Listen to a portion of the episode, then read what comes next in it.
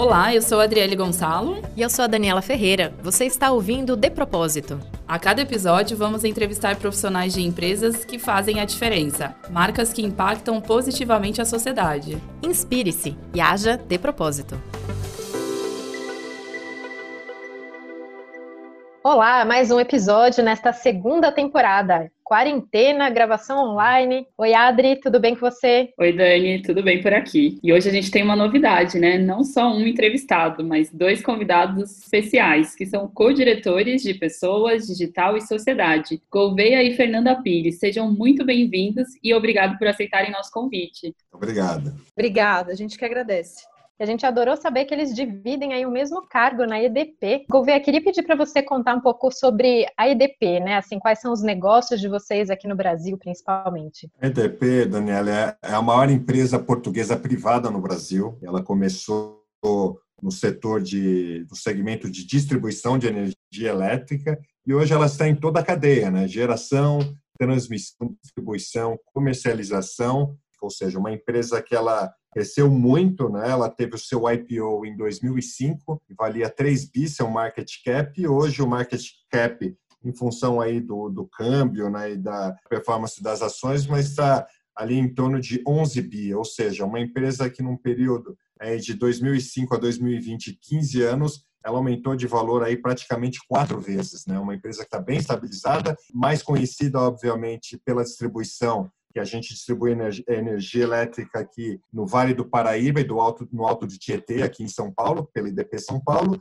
e também na, no estado do Espírito Santo quase todo, né, através da IDP Espírito Santo. Mas, na verdade, a gente tem usinas, construímos usinas no norte do país, na selva amazônica, temos usina térmica, uma usina térmica no Nordeste, né, em Pecém, no Ceará, ou seja, a gente começou pequeno no Sudeste e hoje nós estamos em quase todos os estados do Brasil. Legal. Pensando em toda essa grandiosidade, vocês têm um propósito de marca, uma definição? Isso é bem estruturado dentro da companhia? A gente já tinha aqui na marca, a gente tem três, vamos dizer assim, três grandes pilares da nossa marca: humana, inovadora e sustentável. No grupo EDP como um todo, ela sempre trilhou essas três vertentes, né? Ela tem que ser uma marca que traga o lado humano, que traga sustentabilidade e a inovação. Só que ao longo da nossa história, né, a EDP passou por algumas etapas, ciclos de gestão. Né? O primeiro ciclo, em 2005, foi a reorganização societária, eram várias empresas que se tornaram uma única holding. Depois, toda aquela etapa natural de eficiência, crescimento do negócio, até que em 2014 no fim de 2014, o nosso CEO, Miguel, definiu, entendeu que a gente tinha que ter um ciclo de humanização, ou seja, um ciclo de implementação da cultura EDP, né? E esse trabalho que me aproximou muito da Fernanda, minha colega aqui co-diretora da, da mesma diretoria de pessoas digital e sociedade, e a partir daí, sim, com um trabalho bottom line, um trabalho com muita colaboração, mais de 1.700 colaboradores definiram o propósito da EDP, que é usar sua energia para cuidar sempre melhor, com 12 princípios, e a partir daí, teve uma conexão muito forte com esse movimento, né? Porque é, foi um, um, projeto, né? Que teve muito impacto na empresa e que, que mudou por completo, né? A nossa relação e tornou muito mais conectada essa visão da marca com a nossa atuação prática. Fiquei com uma curiosidade aqui justamente pelo cargo de vocês, né? Vocês, é, como poucas empresas ainda, dividem aí uma mesma cadeira. Desde quando que, que vocês estruturaram dessa forma e como que tem sido a dinâmica e da divisão de tarefas? Como que vocês trabalham no dia a dia? Já faz algum tempo, eu às vezes até me esqueço quando essa história começou, né? Mas, se eu não me engano, nossa cogestão começou mais formalmente entre 2017 e 2018. A gente se aproximou de uma maneira mais natural, né, por conta das nossas atividades, nossos desafios. O Gouveia, até então, era diretor de transformação organizacional e eu era diretora de recursos humanos, gestão de pessoas. Basicamente, tínhamos muita coisa para fazer em conjunto, né? O tema da cultura ficava dentro de transformação organizacional. Nossas áreas sempre precisaram trabalhar muito em conjunto, até em outros temas, como o próprio tema de estrutura, metas e objetivos que também ficavam na transformação, mas que tinham total conexão com toda a área de pessoas. Então, aquilo que começou a ser um alinhamento muito forte acabou evoluindo para uma cogestão. E aí, uma cogestão que começou também de uma maneira mais informal e foi institucionalizada. Né? Hoje, esse modelo é institucionalizado na EDP inclusive na EDP Group, é, a gente só tem um modelo ainda no Brasil, mas ele foi reconhecido como um modelo de estruturas a ser desenhado. Né? Então, hoje, essa cogestão em linhas gerais, é, a gente partilha, então, de todos esses desafios em conjunto, fazemos todo o nosso planejamento em conjunto, temos um único orçamento, a gente tem assinatura técnica, que a gente chama, né, de, dependendo das jornadas, até para que o dia a dia fique é, mais fácil, mais fluido, ou seja, as pessoas também consigam no dia a dia nos procurar de uma maneira mais fácil, então a gente tem o que a gente chama de assinatura técnica de cada jornada. Nossas reuniões, inclusive, né, as reuniões que nós fazemos com os nossos gestores, é uma única reunião, justamente para que a gente consiga planejar, tomar decisões, construir junto, ter uma visão única, né, sobre os nossos desafios. No dia a dia de vocês, qual é o foco de sustentabilidade e diversidade dentro da companhia? Nessa jornada né, de cultura, como a Fernanda falou que eu abracei, conforme o movimento foi crescendo, o meu escopo também com transformação organizacional foi aumentando e eu assumi um desafio de ser o diretor executivo do Instituto EDP, né, que é o braço sociocultural né, da EDP. E a gente lançou aí iniciativas, lideramos iniciativas que a gente se orgulha muito, como o Museu da Língua Portuguesa, o Museu da Ipiranga. Mas, ao mesmo tempo, a gente via que tinha uma conexão muito forte quando você fala na questão social com a desigualdade, com a diversidade, com a inclusão na empresa, né? Então, e a diversidade era um tema que estava com a Fernanda. Essa união foi muito orgânica, ela foi crescendo, ou seja, Fernanda olhando para dentro, já tinha olhado a jornada das pessoas e mesmo de toda essa jornada da cultura, do bem-estar, e eu já olhando muito para a estratégia, olhando muito para fora, né?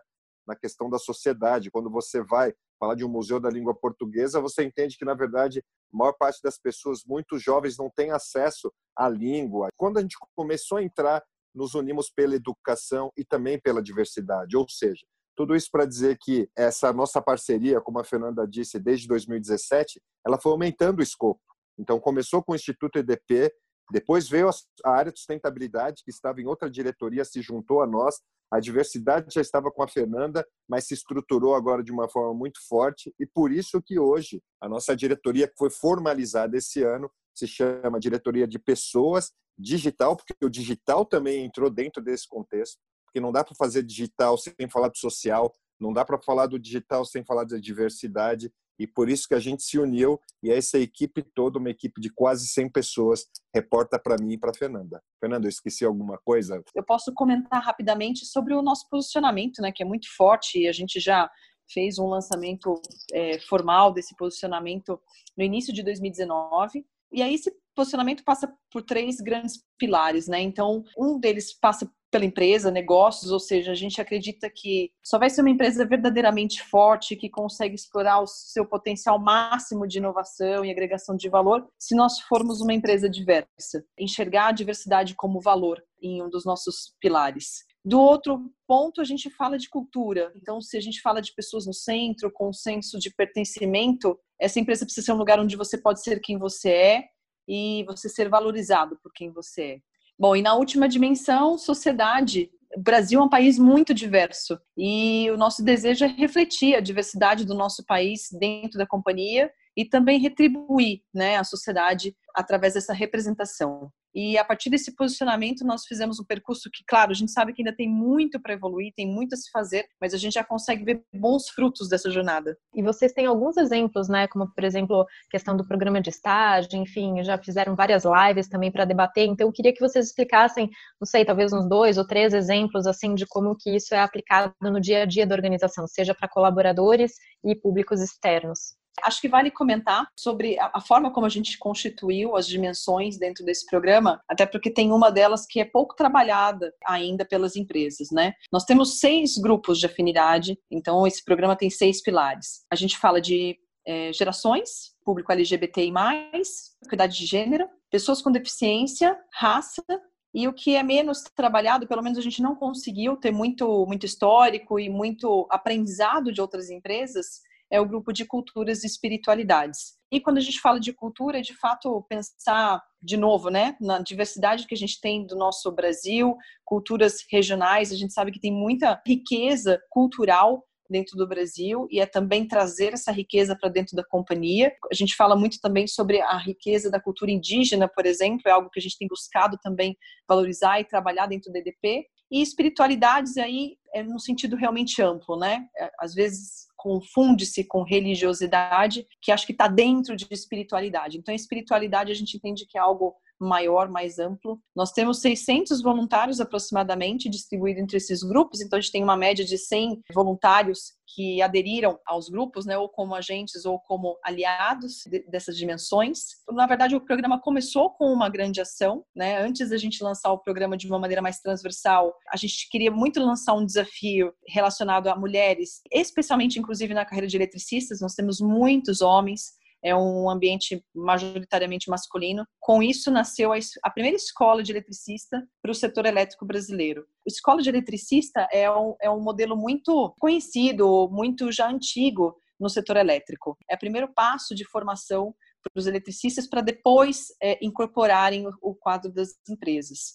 Então, já tinha um formato muito tradicional, em parceria, na maior parte deles, com o Senai, e a gente foi tentar entender por que, que essas mulheres não ou não participavam da escola, não tinham interesse, ou se tinham, por que, que no final das contas acabavam não sendo selecionadas. E identificamos dois requisitos, e na verdade um deles é, era o mais crítico, que deixava as mulheres, na verdade, de fora. A gente pedia, e não só nós da EDP, mas de uma maneira geral, o setor coloca como requisito básico, por exemplo, eletricidade básica. Até porque, de uma maneira geral, os homens, quando se inscrevem para a escola, já têm essa formação e o outro, CNH, as pessoas têm que ter habilitação, até porque para exercer essa atividade de eletricista você precisa fazer os percursos, precisa andar de carro, não tem jeito. E quando a gente entendeu isso, fizemos uma escola mais extensa. Então a gente ampliou a escola para abarcar a formação de eletricidade básica, claro, um investimento financeiro maior também nessa escola, já que ela precisaria ter uma formação adicional. Fizemos também todo um anúncio, todo, todo um apelo, especialmente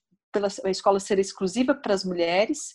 E a gente ficou muito surpreso, né? Na altura, a gente tinha um interesse nessas, nessas escolas. As mulheres, geralmente, o, esse interesse gerava em torno de 40 a 50 inscrições. E quando a gente lançou a primeira escola, a gente recebeu 800 inscrições de mulheres. Foi uma resposta, porque também tinha que tinha muito esse desmistificar de que as mulheres não tinham interesse por essa carreira. E muito pelo contrário a gente teve uma, uma enfim um desafio enorme de conseguir preencher essas posições dado o tamanho do interesse né, das mulheres. Já fizemos duas escolas estávamos inclusive lançando uma terceira antes da pandemia agora no Espírito Santo. E, infelizmente a gente teve que segurar por conta da pandemia. Assim que as coisas se restabelecerem, a gente deve retornar com essa escola. E depois que nós fizemos essa escola, o que a gente também nos deixa muito feliz é que o setor também passou a ter esse, esse olhar. E aí outras escolas também vieram depois dessa primeira escola DDP, é, dando oportunidade então para de fato é, mulheres que tinham interesse nessa carreira poderem ingressar o setor. E vocês têm vários outros projetos também, né? Assim, eu vi também que vocês até no programa de estágio, também pensando até em outro público, é, e aí mais na questão, acho que do pilar de raças, né? Que 50% vocês reservam, né? Para estudantes negros, enfim, se vocês puderem comentar um pouquinho também. Por ser um executivo negro, eu fiquei muito feliz com essa iniciativa. Está fazendo muito sucesso, né? E que a gente tem até lá no nosso LinkedIn, né? Foi liderada aí pela Fernanda, mas estou apoiando junto com o um grupo também de raças é destinar 50% né, da, de todas as nossas vagas de estágios para negros e negras, né?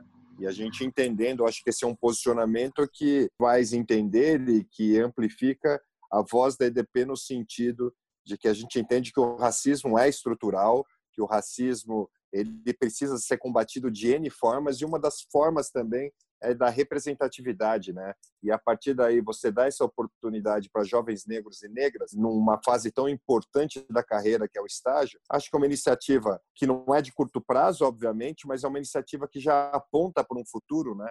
uma representatividade maior, né, Fernanda? Sim, sem dúvida. E a gente entendeu que era o momento, inclusive, de ajudar a trazer mais conhecimento. A gente sabe que uma parte dessa jornada né, de vencer esse desafio passa por conhecimento, dar consciência, ampliar, ampliar a consciência das pessoas. E, portanto, uma das iniciativas que a gente também fez simultaneamente com o nosso compromisso né, com, as vagas de estágio foi trazer a Suzane Jardim. É um conteúdo antirracismo, a gente lançou na nossa plataforma de treinamento interno, né, uma plataforma online, e disponibilizamos o conteúdo que ela já disponibiliza gratuitamente no Senac, mas também trouxemos a Suzane para dentro da empresa. Fizemos, inclusive, uma live aberta para todo o mercado, em virtude do Dia Internacional do Orgulho, é LGBT.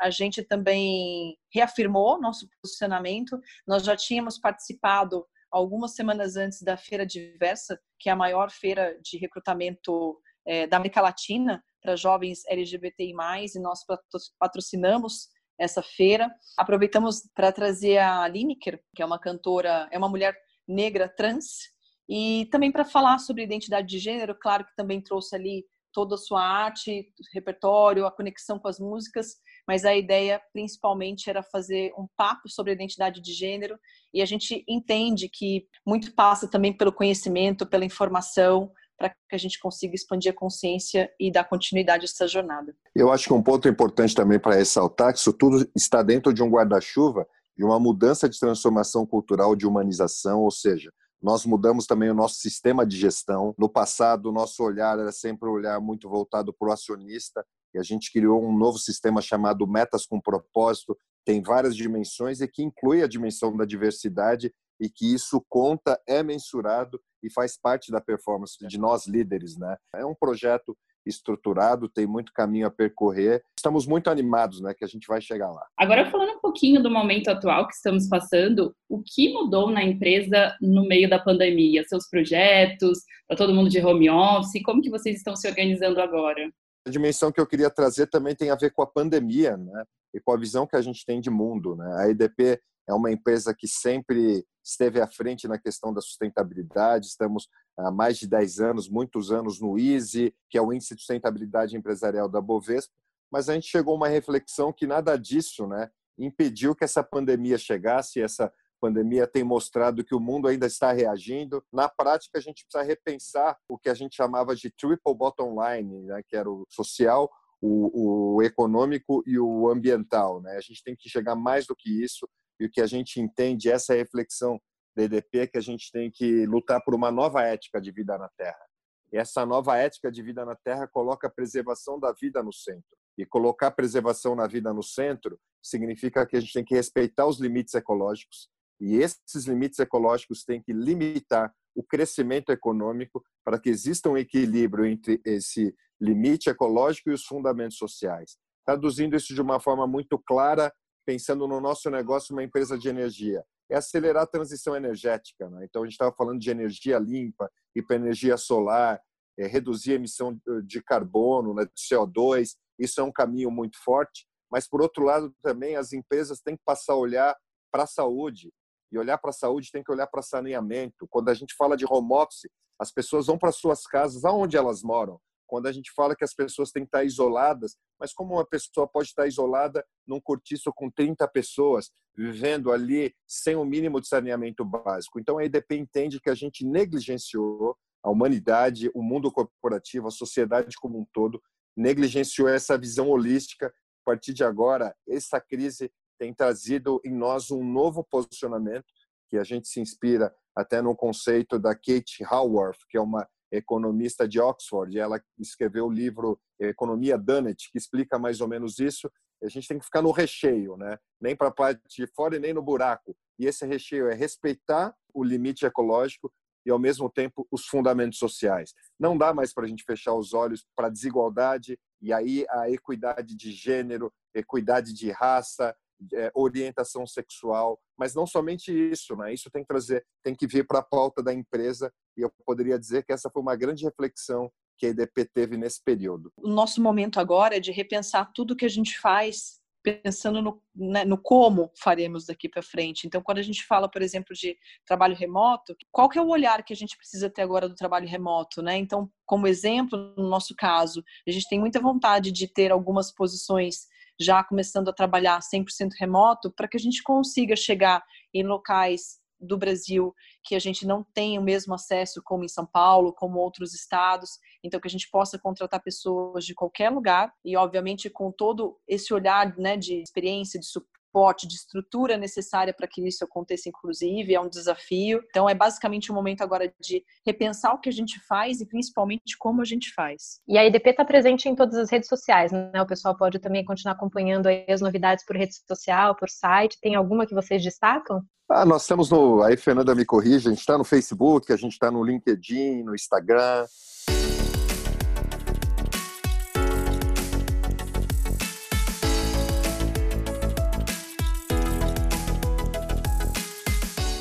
Agora, nesse segundo bloco, vamos falar um pouquinho mais do lado pessoal de cada um e vamos separar os dois nesse bate-papo. Vamos começar pela Fernanda. Como foi o início da sua carreira? Conta um pouco mais pra gente. Comecei aos 15 anos, trabalhei como estagiária em banco, em siderurgia, trabalhei em consultório de dentista, vendi ovo de Páscoa. Eu comecei depois uma jornada numa empresa de siderurgia de novo, até que fui para Suzano. É, Suzano Papessilose foi boa parte da minha carreira, 13 anos onde eu passei por RH e comunicação e também passando por uma, uma mudança de uma cultura familiar para uma cultura mais profissionalizada, né, com a, com a família Pfeffer. E depois vim para a EDP, passaram-se seis anos e meio e aqui estou. Sou engenheiro de produção, mas eu me formei é, técnico mecânico, né? Eu fiz colegial técnico na Escola Técnica Federal de São Paulo e tive a oportunidade de trabalhar bem novinho, né? 17 anos, fiz estágio, né? Na, no metrô. Né? Então foi uma experiência muito boa, foi meu primeiro contato. Depois eu, eu fiz engenharia, né? E comecei é, totalmente fora do setor elétrico, né? Comecei numa indústria de alimentos, Júnior Alimentos. Depois eu entrei, fui consultor por dois anos em supply chain. E aí sim, eu tive a oportunidade de ir no chão de fábrica, em Suzano, na, na cidade que a, a, a Fernanda já passou naquelas bandas ali. Até que consegui entrar na IDP fiz toda a minha carreira nesses 20 anos, né? Sempre tive dois lados assim que sempre mexeram comigo e por isso que eu escolhi engenharia de produção e não engenharia específica mecânica, né? Porque eu sempre por um lado gostei de exatas, mas por outro lado sempre gostei de música, sempre fui voluntário e eu queria achar esse meio termo. E o lado mais abrangente que eu podia escolher era a produção, que me dava espaço mais para administração, gestão de pessoas, né? E essa foi minha carreira na EDP, né? Fiz desde coisas de exatas, como diretor de supply chain, por cinco anos, compras, logística e infraestrutura, como agora, né, com o lado, entre aspas, soft, que para mim é o mais hard de todos, né, cultura, tá junto aqui com a Fernanda, e pegando um pouco também né, dessa parte exata que é digital, mas com sustentabilidade. Né? Então, minha carreira sempre foi essa mistura agridoce né, entre exatas e humanas, e estou fazendo uma parceria aqui espetacular com a Fernanda. E, Fernanda, aproveitando esse momento, né, que estamos todos em casa, como você tem organizado sua rotina com família, com trabalho, com descanso também? Nunca estive mais descabelada. Minha filha tem um ano e meio, quer andar pela casa o dia inteiro. E aí eu me divido com o meu marido entre minha filha e a casa e o trabalho. Lógico que a gente tem buscado conversar com, com as equipes, conversar com as pessoas. Eu vejo, inclusive, muita tentativa nesse sentido, né, de criar rituais, criar uma agenda, a gente conseguir ter algum tipo de organização no nosso dia a dia. E acho que é importante também falar sobre essas dificuldades, né? Eu passo por elas. Muitas vezes já acordei para uma reunião cinco minutos antes da reunião, porque passei a noite acordando com a minha filha, e enfim, com todos os desafios que a gente tem, né, num, num contexto como esse. Então, hoje já estou bem mais adaptada, porque o ser humano se adapta, né? A gente se acostuma, mas ainda com os desafios, acho que, enfim, são, são desafios diferentes quando a gente olha para cada um, mas acho que dificilmente alguém não esteja passando por algum desafio nesse sentido, né? Aí eu não sei vocês, mas eu sinto assim que eu tenho trabalhado muito mais. Não sei se é porque a gente fica mais tempo no computador, né? Levanta menos, conversa menos, assim, dá umas voltas, né? Toma menos um café. E aí eu queria saber se o Gouveia, né? Eu sei que ele gosta muito de música, né, Gouveia? Assim, ainda dá uhum. tempo, sobra tempo para um hobby ainda, para cantar? Como que você tem feito? Tenho aqui também violão, bateria eletrônica, meus tenho três filhos, né? O mais velho tem vai fazer 18, um de 15 e outro de dois anos de idade, né?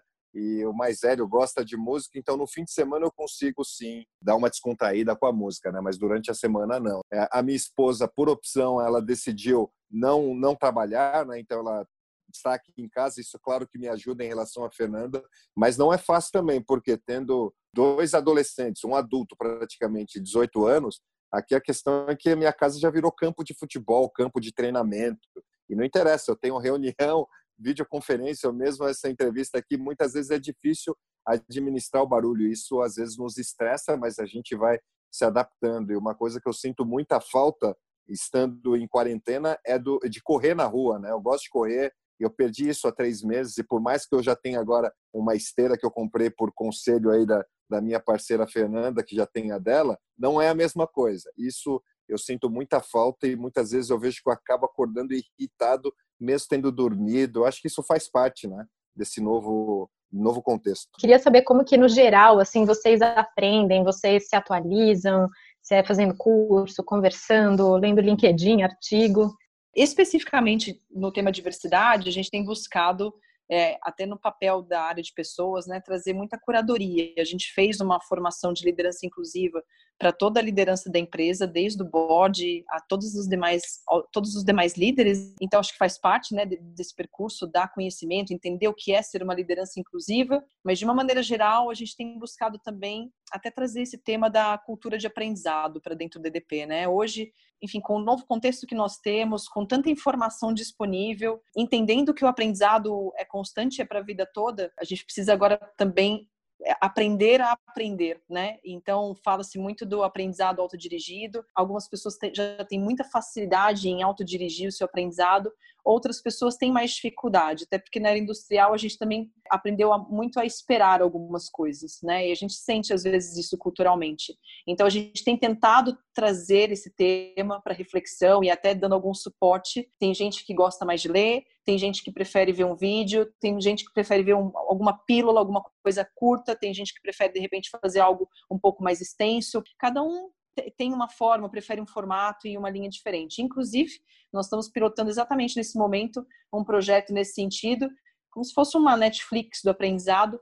E ali você tem N opções de você consumir conteúdo, né? E a gente fala, chama de Netflix justamente porque dependendo do, do que você gosta e do que você começa a acessar, o algoritmo vai também te ajudando e vai te indicando novos conteúdos, e isso facilita a curadoria de quem está buscando o seu próprio aprendizado. Então, essa é a visão que eu tenho. Não sei se o governo tem algo a complementar. Não, concordo plenamente. É muito gostoso, né? Porque quer seja no Roda Viva, estou ali, a Fernanda manda um WhatsApp, ó, o, o professor Silvio, né, como foi na semana passada, um expert nessa questão do racismo estrutural, né, vai estar tá falando, ou quer seja mesmo em livros, que a gente vai trocando. Eu li um livro de escravidão e mesmo tendo local de fala sendo negro, depois de ler esse livro eu vi que eu não sabia nada, né, sobre ah, os meus ancestrais, né?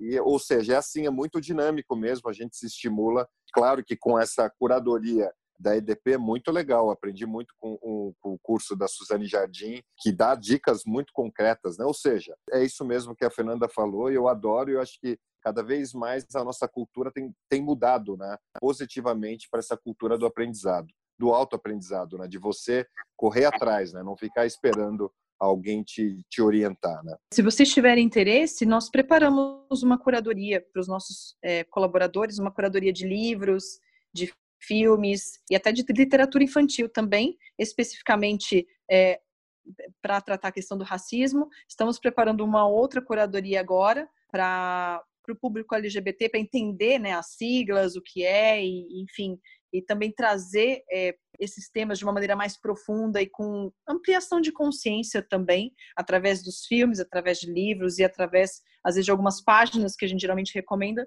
Se houver interesse, a gente pode compartilhar com vocês. Ah, a gente vai adorar receber essa, essa indicação, essa lista de vocês. Então, muito obrigada, vai ser ótimo. Eu vou pedir para vocês deixarem um insight, um conselho para quem está iniciando a carreira, ou então está numa transição, ou tentando uma recolocação. O que, que vocês indicam? Para quem estiver me ouvindo aqui, é, jovens negros e negras, para vocês acreditarem e sempre entenderem e se apoiarem também em aliados, né? porque nesse momento, acho que é um momento de união, é um momento de que a gente tem que se unir, independente de raça, para que juntos a gente possa construir um mundo melhor.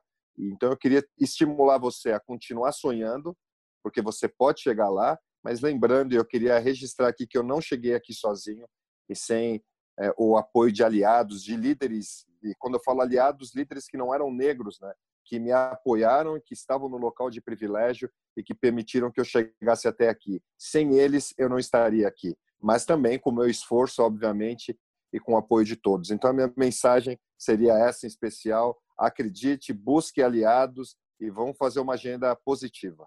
Não se conforte, é, faça perguntas, questione, é, acredite em você. A gente tem muita coisa para fazer e a gente não pode mais naturalizar, neutralizar aquilo que, que, que, a gente fez até agora. Né? Não, não, não faz sentido estar é, tá no mundo onde para uns sobra tanta comida e alguém morre de fome. Então, é a única coisa que eu consigo pensar, sinceramente, nesse momento, é a reflexão necessária para que na sequência a gente consiga agir da maneira que a gente pode. Fê Gouveia, quero agradecer demais a presença de vocês, aí o tempo de vocês para conversar com a gente, também com os nossos ouvintes. Foi uma conversa super enriquecedora, né, Adri? Muito obrigada. Muito obrigada, Fê Gouveia. Eu acho que a gente teve uma aula aqui, né, Dani? Foi ótimo. É. E até a próxima, ouvintes. Se você conhece uma marca, um projeto bacana, mande a sua sugestão em nossa página do LinkedIn ou pelo site depropósito.net.br. Esse podcast é uma produção independente de Adriele Gonçalo e Daniela Ferreira.